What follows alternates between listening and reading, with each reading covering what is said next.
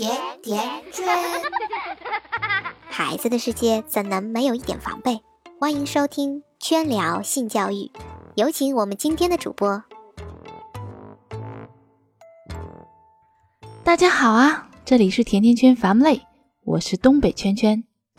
今天圈圈跟大家聊聊关于单亲家庭孩子性教育的问题。单亲家庭、双亲家庭，孩子都需要性教育。这个性教育的重要性，圈圈就不强调了。必要是肯定必要的，就是那句俗话，不要觉得性教育早，坏人从来不会嫌你家孩子小。坏人还是挺多的，特别是性侵犯这个事情，很多还是熟人作案，防不胜防啊。那么单亲家庭有啥特殊的呢？单亲家庭分这么几种，儿子跟爸爸，女儿跟妈妈，女儿跟爸爸，或者儿子跟妈妈。前两种属于同性单亲，这种情况性教育相对来说比较好开展。只要你家长有这个意识，在孩子成长的过程中，该解释的解释，该引导的引导。后面两种情况，你要说不尴尬吧，实在是心大呀。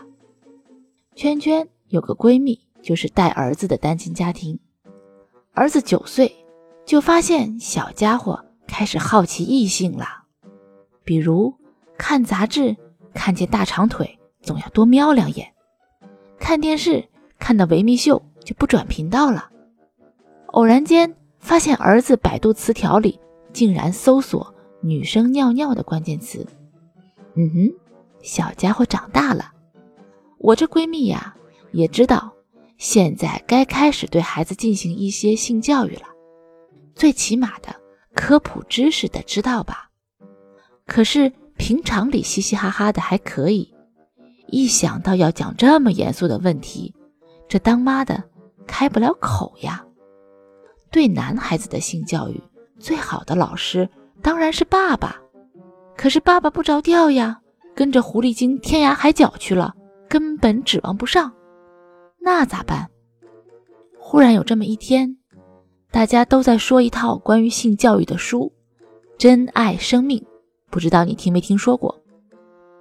有的人断章取义的搞事情，闹得沸沸扬扬，但是这一搞事情把这个书搞火了，大家都知道了，闺蜜也就买来看看，觉得还不错呢，至少作为科普知识给孩子看看还是挺好的。她就把一整套书都放在儿子房间的书架上了。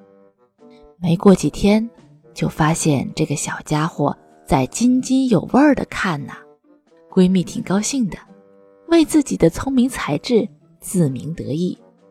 有一天母子两个一起搭地铁，在地铁上聊天，突然间这儿子就问妈妈，妈妈你知道什么是梦遗吗？朋友惊讶的睁大了眼睛，儿子看不懂妈妈的表情，接着说，梦遗就是做梦的时候遗精。哇，真恨不得有个地缝钻进去呀，赶紧拉着儿子下车。儿子还不明所以的问，为什么没到站就要下车？没有那么多人了，闺蜜就悄声地说，这个是大孩子才会有的吧，你现在还小，应该还没有。小家伙立马反驳道，不是的，大人小孩都会有梦遗的，书上就是这样说的，这是个很正常的现象，就像拉屎一样的道理。闺蜜顿时觉得满头黑线，赶紧追问道，那你有过吗？小家伙很得意地说，有过啊。闺蜜当时的心情是又吃惊又激动，赶紧追问，那你什么感受呀？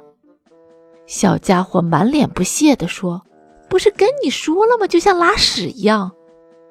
闺蜜瞬间想起来了，2个礼拜前儿子因为空肚子吃了冰西瓜导致半夜拉肚子的经历。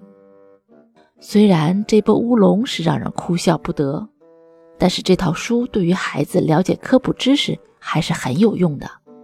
比如一天放学的路上，一边走一边就给外婆上课，教外婆如何远离艾滋病。外婆听的那也是一愣一愣的。